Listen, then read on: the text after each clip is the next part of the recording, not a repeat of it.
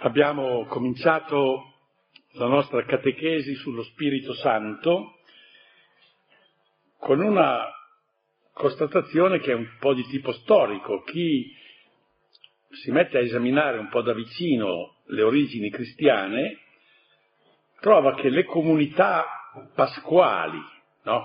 le comunità che aderiscono al Cristo vincitore della morte, nascono sempre da una esperienza dello Spirito. Intanto nasce eh, la grande comunità pasquale iniziale, che è la Chiesa, proprio dalla teofania della Pentecoste, che è un evento non solo che è avvenuto in un giorno preciso, il cinquantesimo giorno dopo la risurrezione di Cristo dell'anno 30, ma che in realtà, secondo la narrazione degli atti, non è un avvenimento chiuso in se stesso e irripetibile, ma prosegue. Dovunque comincia a vivere la Chiesa. Direi che San Luca è molto attento a scandire i progressi della Chiesa nel libro degli Atti facendoli sempre dipendere da una esperienza dello spirito. Poi abbiamo fatto un, un'osservazione che è questa. Delle tre persone divine, lo spirito, dal punto di vista della nostra conoscenza e della sua conoscibilità, è quello messo male, messo peggio. Perché? Perché quando la prima persona dalla rivelazione è chiamata padre, viene evocata una categoria di cui noi abbiamo qualche notizia. La paternità è un'esperienza umana, la filiazione è un'esperienza umana. E la prima caratteristica della prima persona, la seconda della seconda persona in un modo incomunicabile. Il padre è solo il padre e il figlio è solo il, figlio. Lo spirito, noi non ci pensiamo, ma lo spirito non è una cosa esclusiva, perché anche il padre è spirituale, è mica una creatura materiale, no? Anche il figlio. Quindi chiamando la terza persona spirito non si dice niente di proprio. E allora ci manca anche questo aiuto che sarà pur flebile di questa analogia lontana con le categorie umane e quindi direi diventa un discorso più difficile. Allora uno potrebbe dire, ma allora forse è meglio che la piantiamo qui e non parliamo più, diciamo che non si capisce niente, beh è finito. Ma in realtà però la rivelazione ci aiuta e ci aiuta proponendoci delle immagini. Ed è proprio sulla terza persona che ci propone delle immagini. E noi avevamo cominciato a esaminare la prima immagine, che è quella del fuoco. Lo spirito è paragonato al fuoco ed è un'immagine che evoca specialmente la sua azione di purificazione radicale e penosa, la sofferenza della purificazione. La seconda immagine, e qui comincia la parte nuova, è l'immagine dell'acqua. È tipica della catechesi giovannea. C'è un passo importante del capitolo settimo del Vangelo di Giovanni. Gesù, ritto in piedi, esclamò ad alta voce, se qualcuno ha sete, venga a me e beva chi crede in me. Come dice la scrittura, fiumi, fiumi di acqua viva sgorgeranno dal suo grembo. Questo, nota l'Evangelista, questo egli disse dallo Spirito, che avrebbero ricevuto i credenti in lui. Allora, prima di tutto cerchiamo di capire, direi, l'insegnamento più diretto. Tratta di interpretare la sete. Cos'è questa sete che viene saziata dallo spirito. Beh, questa è un'esperienza di cui abbiamo notizia, a meno di essere svagati, L'uomo è sempre un assetato, anche quando non se ne rende conto, si sente incompleto, perciò è tormentato dal desiderio di qualcosa che possa placare le sue aspirazioni fondamentali. E i valori che sono oggettivamente dissetanti sono soltanto tre. La conoscenza, l'amore, la gioia. Non ci sono altri valori. Non ci sono altri valori che non siano o riflessi di questi o illusori. Eh, uno può mettere il valore, non so, di vincere le elezioni quando si presenta candidato, come candidato, è un, un bellissimo valore, però, però andando avanti con gli anni capisce che non è poi una cosa grandiosa, non è... Questi sono appunto i doni con cui lo Spirito risponde alla nostra sete, ci dà una conoscenza nuova, una capacità nuova d'amare che porta alla gioia. E la sua è un'acqua sovrabbondante e inesauribile. E qui c'è un altro passo del quarto Vangelo molto importante ed è l'incontro di Gesù con la Samaritana, bellissima scena di Gesù e della Samaritana. E questa Gesù che si siede stanco del viaggio in attesa, in agguato si direbbe. E questa donna viene a cavare l'acqua dal pozzo e ricomincia questo discorso eh, che la donna cerca di, di, di, portare sempre sull'alta teologia, no? Eh, perché? Perché deve difendersi. E invece Gesù a un, certo, a un certo punto la segue, gli dà un po' di corda e poi gli dice va a chiamare tuo marito. E questa è praticamente si è sentita scoperta, dice ma io non ho marito, sì è vero, non hai marito perché hai avuto cinque uomini e questo che hai non è, non è tuo marito. Eh, questo è... Però non è tanto questo che ci interessa quanto il fatto che dall'immagine dell'acqua che la Madonna è venuta a tingere dal pozzo, Gesù ne deduce quella di un'acqua eh, più, più vera, sovrabbondante, inesauribile. Questa donna era andata portando la sua arsura da una cisterna all'altra e Gesù invece le fa intravedere che c'è un'acqua viva. Anzi, addirittura dice sono fiumi, questo l'aveva detto già nel capitolo settimo, che fanno perdere ogni attrattiva alle pozzanghere degli appagamenti terreni. Ma in questo passo della Samaritana e anche nel passo precedente c'è un'annotazione preziosa. Questo spirito che viene dato come dono, in realtà però agisce in noi come se fosse unito a noi, come se fosse con principio della sua donazione. Questo nel capitolo eh, settimo che abbiamo visto prima è dato dalla parola grembo, fiumi di acqua viva sgorgeranno dal suo grembo, dal grembo dell'uomo. Quindi non è soltanto qualcosa che piove dall'alto, dall'interno. E questo è sempre lo stile dello Spirito. Agisce in noi come se fossimo noi a essere quasi comprincipi delle stesse donazioni sue. È un'acqua viva, sempre fresca, nuova, e regala la vita più piena e più vera. È una, un'acqua che zampilla, è bellissima questa parola del discorso della Samaritana, zampilla per la vita eterna. La terza immagine è quella più riposante per noi, perché è anche la più consueta dell'arte cristiana, è l'immagine della colomba lo Spirito Santo è raffigurato come una colomba, perché compare proprio come una colomba nell'episodio del battesimo di Gesù nel Giordano. E badate che, l'avevo già notato, che questo è ricordato non solo dai, dalle tre catechesi sinottiche, dei tre Vangeli sinottici che raccontano l'episodio, ma anche dal quarto Vangelo che non racconta l'episodio, ma mette in bocca a Giovanni il battezzatore, io ho visto lo Spirito scendere su di lui come una colomba.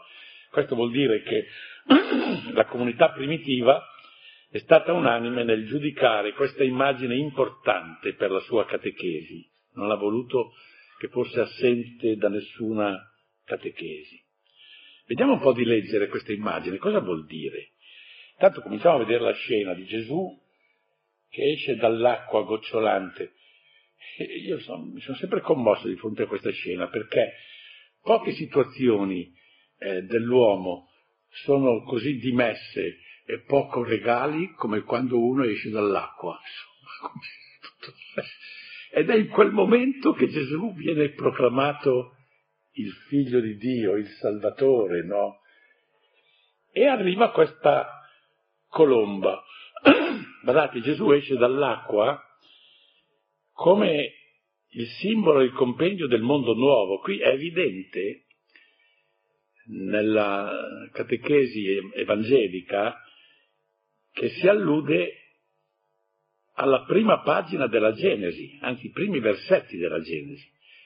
Se voi ricordate i primi versetti della Genesi, c'è il caos primitivo, Tov Vavov, mi pare che si dica in ebraico, che è visto come un, una grande acqua informe e dice la narrazione genesiaca lo Spirito di Dio si librava sulle acque.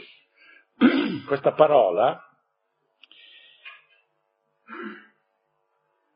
ci indica che lo Spirito viene raffigurato da una specie di uccello che aleggia sulle acque.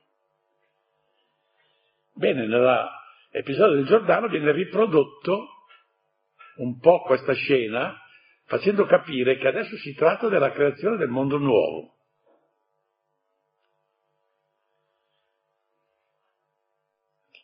può ripartire la storia. Poi c'è un'altra, come dire, un altro ricordo della colomba, sempre nel libro della Genesi, però eh, dove si parla del diluvio, no? Capitolo sesto della Genesi. Noi tutti ci ricordiamo come Mosè a un certo momento finisce di piovere e lui non sa non sa se, se si può sbarcare o non si può sbarcare. Allora manda fuori una colomba. E la colomba ritorna, vuol dire che non ha trovato un posto dove fermarsi, neanche un albero. Dopo un po', aspetta ancora, manda fuori ancora una colomba che torna con in becco un ramo d'ulivo. Eh, quindi è segno che ormai le piante ci sono e le acque sono calate. Però buon conto aspetta ancora manda per una terza volta la colomba che non torna più e vuol dire che ormai la colomba ha trovato la sua strada.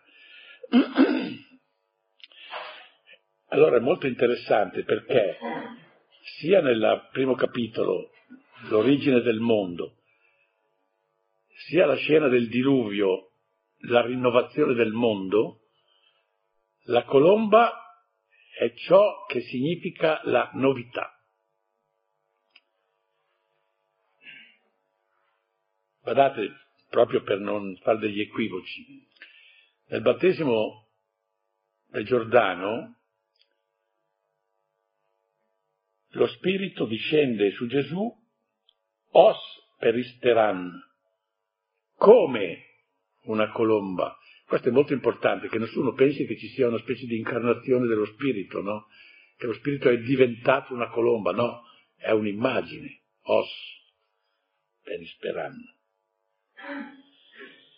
Allora, a questo punto noi riusciamo a capire qual è il significato della colomba. È quello di denotare lo spirito come il principio di ciò che è nuovo, di ciò che è giovane, sopravveniente. Dove si effonde lo spirito si avvia qualcosa di nuovo, di inedito, di inaudito, di imprevedibile.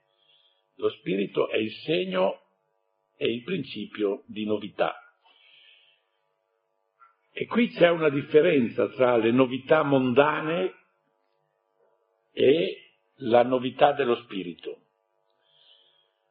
Le novità mondane sono per forza effimere, tant'è vero che dopo un giorno non sono più nuove.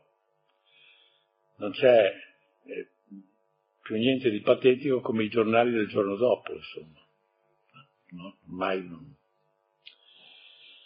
Le novità dello spirito invece permangono nuove, perché nello spirito è giovane non chi ha corte radici nel tempo, non è nuovo quello che prima non c'era, adesso c'è. Per lo spirito è nuovo chi ha radici forti e profonde nella realtà eterna. Quindi le novità del mondo sono, e le notizie del, del mondo sono, durano poco. Leon Blois diceva che quando voleva sapere le ultime notizie non leggeva i giornali, leggeva l'Apocalisse, perché quelle erano davvero le ultime notizie. No, quelle dei giornali erano notizie che poi il giorno dopo sono, sono già diventate penultime in sostanza. No?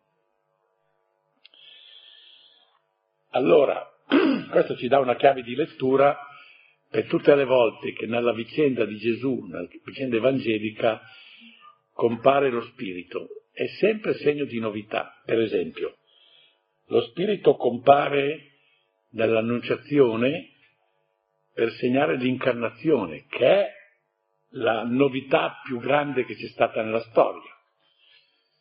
Poi lo Spirito compare nella sinagoga di Nazareth, eh, quando eh, Gesù mh, prende il rotolo delle profezie di Isaia e dice lo Spirito del Signore è sopra di me e dice oggi questa profezia si è avverata, cioè l'inizio dell'azione messianica, l'inizio del suo magistero. Pentecoste è l'inizio della Chiesa. Il battesimo, il battesimo è sempre legato allo spirito perché è l'inizio della vita nuova dell'uomo. Quindi le iniziative dello spirito non sono soltanto una sorpresa per la mentalità puramente naturale, ma possiedono anche la prerogativa di una freschezza senza data. E qui c'è un particolare nell'episodio del, Vangelo, del, del battesimo del Giordano. Per lasciar discendere la misteriosa colomba, dicono le narrazioni, i cieli si aprirono. Questo è ciò che dicono Matteo e Luca. Si aprirono. Marco, che ha sempre un linguaggio quasi infantile, un po' fantasioso, dice letteralmente, i cieli furono squarciati, spizzomenos, proprio stato uno, proprio uno squarcio. Cioè non è stato un pertugio sottile quello attraverso il quale lo spirito è riuscito a passare dal mondo di Dio al mondo dell'uomo, non è stato un, un schiudersi sfuggevole di un'imposta che poi viene racchiusa. No, è uno scardinamento totale e definitivo. I cieli ormai sono squarciati, aperti. Con la manifestazione dello Spirito su Cristo, il muro dell'antica prigione, cominciato secondo il racconto genesiaco dopo il peccato originale, la cacciata e, e il cherubino che, che difende la, l'ingresso nel paradiso, questo muro, questa prigionia è caduta ed è nata la nostra libertà. La libertà di essere quello che dobbiamo essere e di entrare nel regno.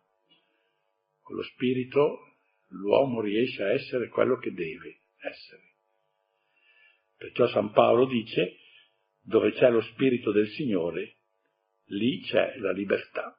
A questo punto allora noi possiamo capire la scena della, del battesimo è che la terra non è più, eh, direi, la, ciò che è separato dal mondo di Dio, è il vestibolo della casa paterna.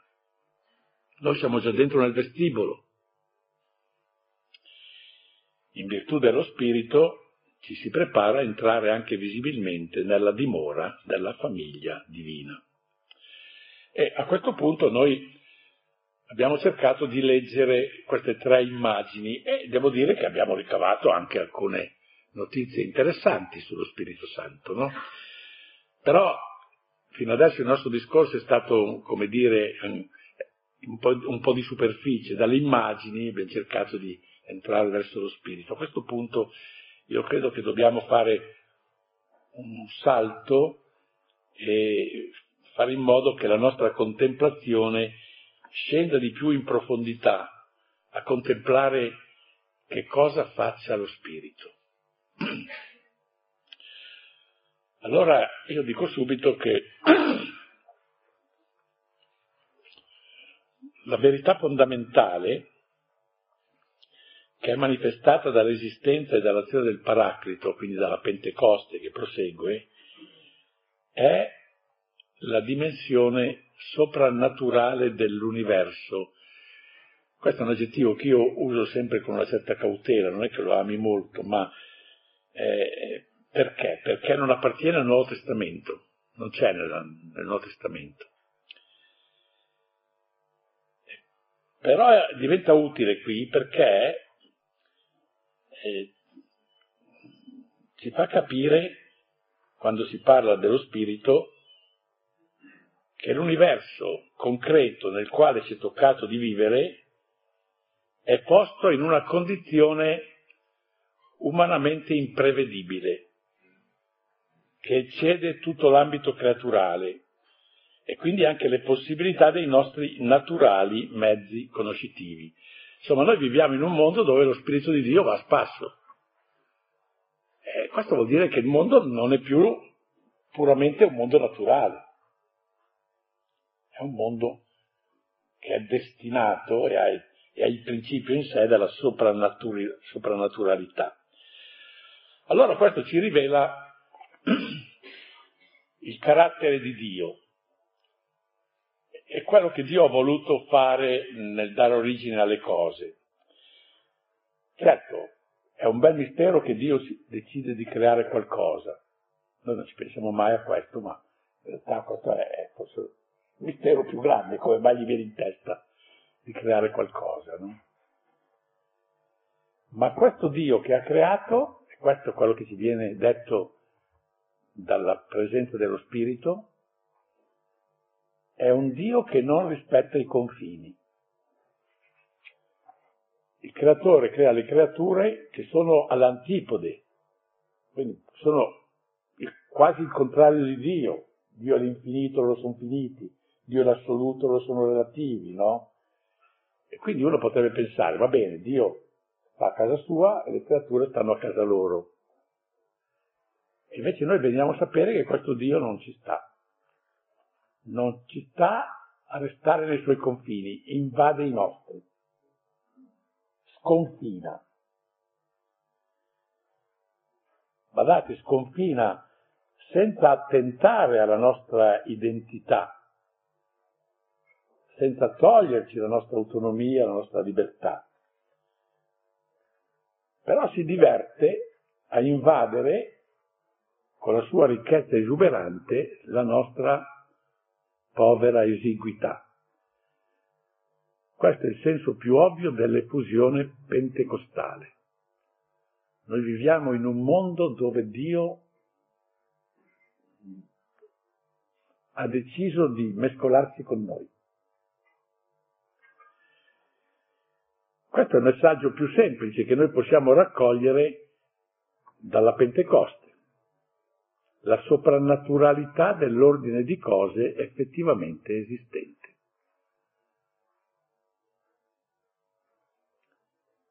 Vediamo di ritornare un po' a capire qualcosa, se ricaviamo qualcosa dalla stessa parola che viene usata, pneuma.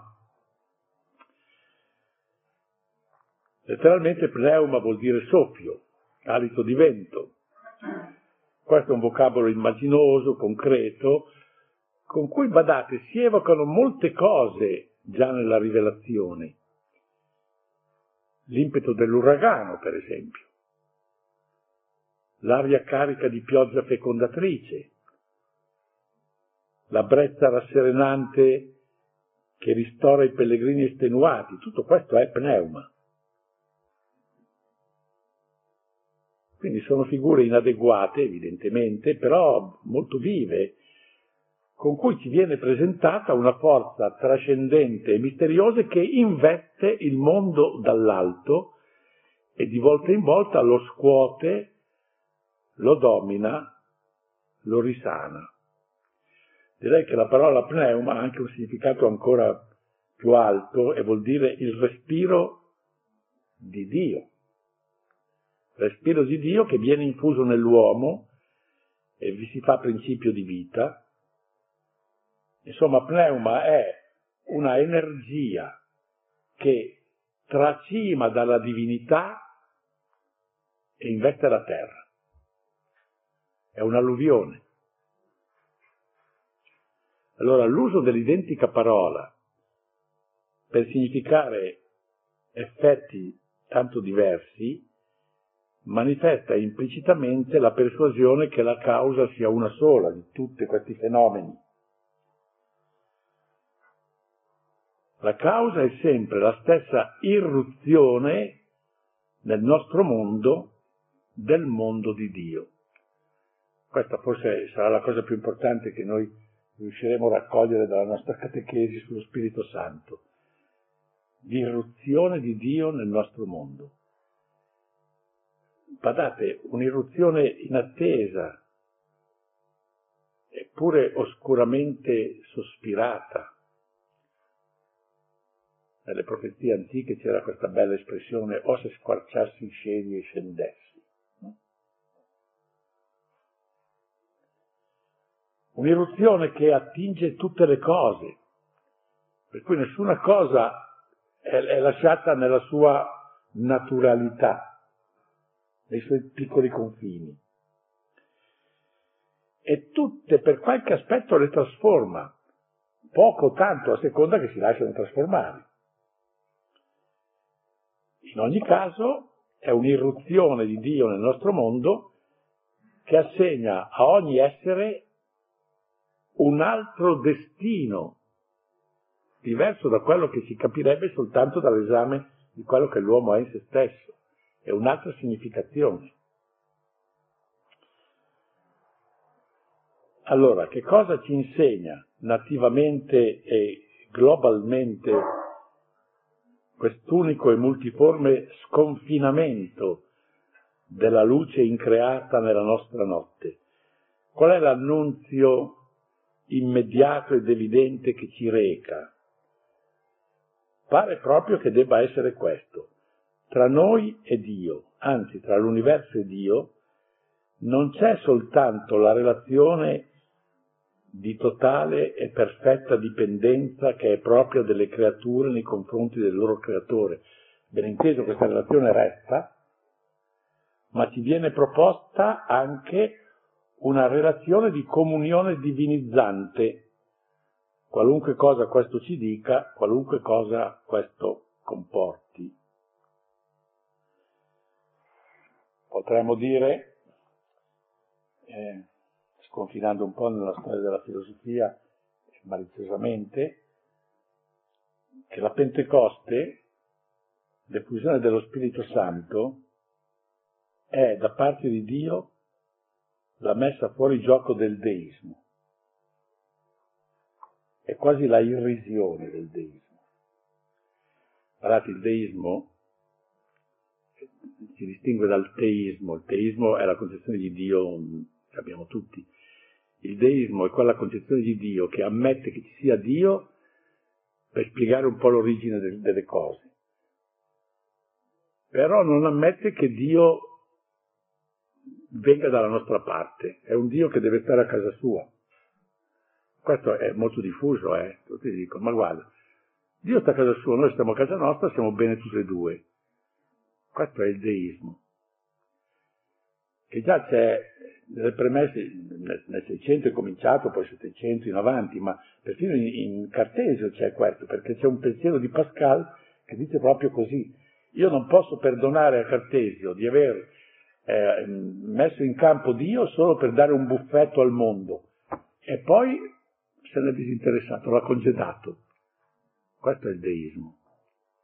Quasi tutti coloro, perché dire che io sono ateo è una cosa che tutto sommato non sta molto bene in società, ma io invece se io sono deista, vuol dire che io metto Dio, però basta che non, non ci disturbi in sostanza, quasi tutti sono deisti. Francamente io tra gli atei e i deisti preferisco gli atei. Sono meno lontani dalla verità, in qualche modo. Il, il deismo è proprio completamente al di fuori.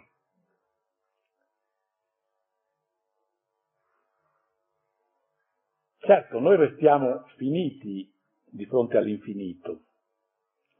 Questo non bisogna mai dimenticarlo restiamo effimeri di fronte all'Eterno, restiamo esseri quasi occasionali di fronte all'assoluto e al necessario. Questo è un pensiero inevitabile ma anche spaventoso, quello di dire che io che distinto mi ritengo così importante perché distinto ciascuno di noi crede di essere la, la persona più importante del mondo in sostanza. Non, non, lo, non lo dice apertamente, non lo confessa, però noi viviamo un po' con questa struttura mentale, e invece dobbiamo dire che no, tutto sommato noi, che noi ci siamo, che noi non ci siamo, non cambia poi molto nell'universo. E questo ci secca, e questo ci spaventa, che noi siamo effimeri, cioè siamo stati tratti dal nulla e, e siamo appesi sull'abisso del nulla e che se fosse per noi stessi noi saremmo tirati dal nulla. Per fortuna che c'è solo un filo che tiene l'esistenza, ma è un filo resistente, che è il filo della scelta di Dio, che ha creato. E Dio non si pente di quello che ha fatto. Comunque ci, ci secca un po' questa posizione creaturale.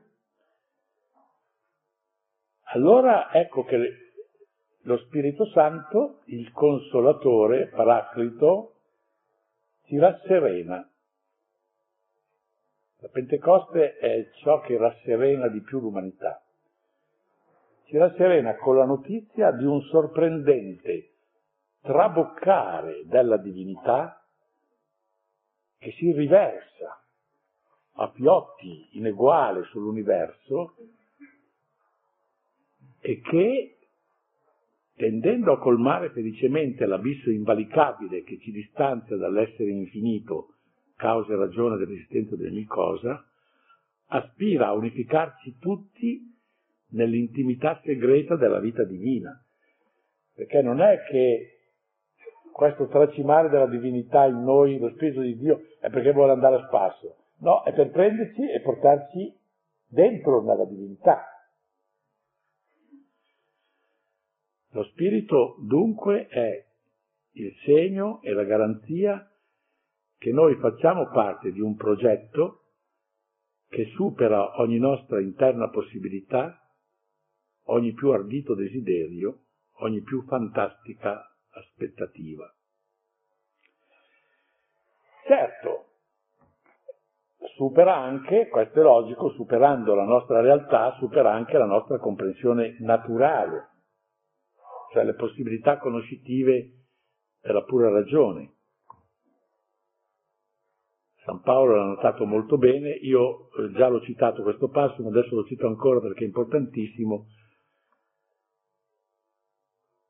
La sua intelligibilità è propria dello spirito. Questa situazione di soprannaturalità può essere capita solo dallo spirito e di coloro che lo spirito ha illuminato coloro che ha assimilato a sé. Io credo che voi dobbiate un po' per vostro conto andare a rileggere il secondo capitolo della prima lettera ai Corinti, perché che tra l'altro è una delle pagine censurate oggi dalla teologia catagogica che perversa. No. Cosa dice San Paolo? Dice, fa un paragone di psicologia, dice, ma chi è che conosce il mondo dell'uomo? Lo spirito dell'uomo. Allora, allo stesso modo, i segreti di Dio, comincia la citazione, nessuno li ha mai potuti conoscere se non lo spirito di Dio. E allora noi, noi siamo tagliati fuori. No, dice, noi non abbiamo ricevuto lo spirito del mondo, ma lo spirito di Dio per conoscere ciò che Dio ci ha donato. Cioè noi possiamo conoscere i segreti di Dio e la sua volontà segreta di unirci a noi. Perché? Perché lo spirito di Dio ci ha elevato nella conoscenza, ci ha dato questo principio conoscitivo. Di queste cose, queste cose di cui sto parlando io adesso, no? Noi parliamo non con un linguaggio suggerito dalla sapienza umana, ma con un linguaggio insegnato dallo Spirito, esprimendo le cose spirituali, pneumatica, in termini spirituali. E l'uomo che non ha questo, eh, questa illuminazione, eh beh, San Paolo avanti lo dice cosa fa.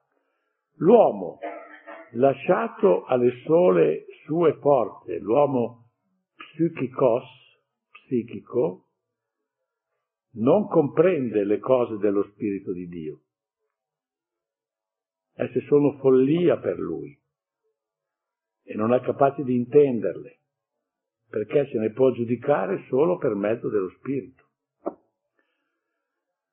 Perciò, insomma, voi ascoltate tutto, tutto quello che vi ammanisce la radio, la televisione, i giornali, eccetera. Quando parla della Chiesa, di Gesù Cristo, de, del celibato ecclesiastico, della... però tenete presente che sono gente che non capiscono assolutamente niente perché gli manca il principio conoscitivo. No? Questo non dobbiamo mai dimenticarlo. Eh, perché bisogna assimilare il principio conoscitivo perché l'uomo psichicos non comprende le cose dello spirito, anzi, esse sono follia per lui. Eh, il tema de, della, anche solo il tema della castità, se non del celibato. Eh, è chiaro che per me dico, ma questo è matto. Castità è una virtù un po' comica se, se, se non abbiamo una prospettiva eh, superiore. Eppure, tra l'altro, è l'unico modo che noi abbiamo per vivere da uomini ragionevoli. Castità vuol dire la castità giovanile e la castità coniugale, a cui sono tenuti tutti. Ma gli altri si seccano, insomma, vabbè, per carità, ognuno può, può fare le sue scelte, però che non pretenda di giudicare le cose che lui non, non può capire perché appartengono al mondo che è stato rinnovato dallo Spirito. Questa è veramente la lezione, direi, più importante.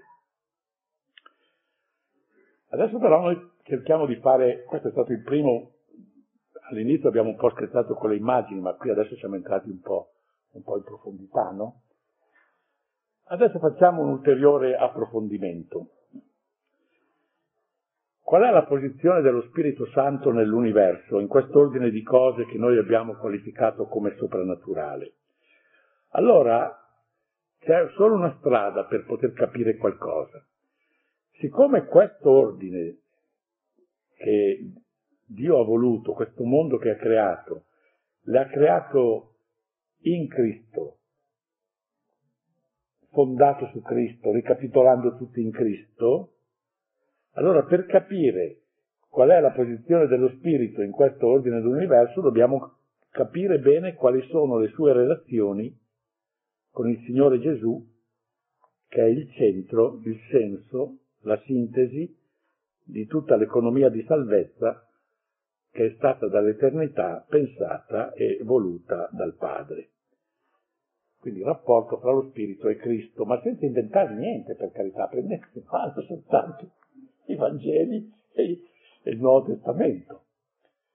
Allora qui ci, ci accorgiamo subito di una cosa, che per poter capire i rapporti tra lo Spirito e Cristo dobbiamo distinguere, sempre sull'ascolto della rivelazione, ciò che precede e ciò che segue l'evento del sacrificio pasquale, vale a dire ciò che precede ciò che segue l'immolazione e la glorificazione dell'unigenito del Padre crocifisso per noi e risorto. Quindi direi sono, è un duplice sguardo. Il primo è lo Spirito e il Cristo pre-pasquale e il secondo è lo Spirito e il Cristo post-pasquale. Bene, lo Spirito e il Cristo pre-pasquale. La prima cosa primissima cosa è che lo spirito della rivelazione è presentato come l'artefice del mistero dell'incarnazione. L'evento dell'incarnazione è quanto di più stupefacente, di più singolare, di più sostanzialmente nuovo sia mai avvenuto nella storia dell'universo. Naturalmente quelli che sono al di fuori si, si scaraventano contro questo, questa verità, eh, per forza non possono capirla, eh, vabbè, pazienza, noi cosa possiamo fare? Comunque, prima cosa è lo spirito che in qualche modo è l'artefice dell'incarnazione. I due Vangeli dell'infanzia di Matteo e di Luca, li abbiamo già visti l'anno scorso, sono del tutto indipendenti tra loro, diversissimi nel linguaggio, nella struttura letteraria, nella scelta degli episodi, però tutte e due convengono nell'indicare la causa della concezione di Cristo in un intervento dello Spirito Santo. Nel racconto di Matteo lo Spirito è citato due volte e sempre per dare spiegazione al prodigio della maternità virginale di Maria.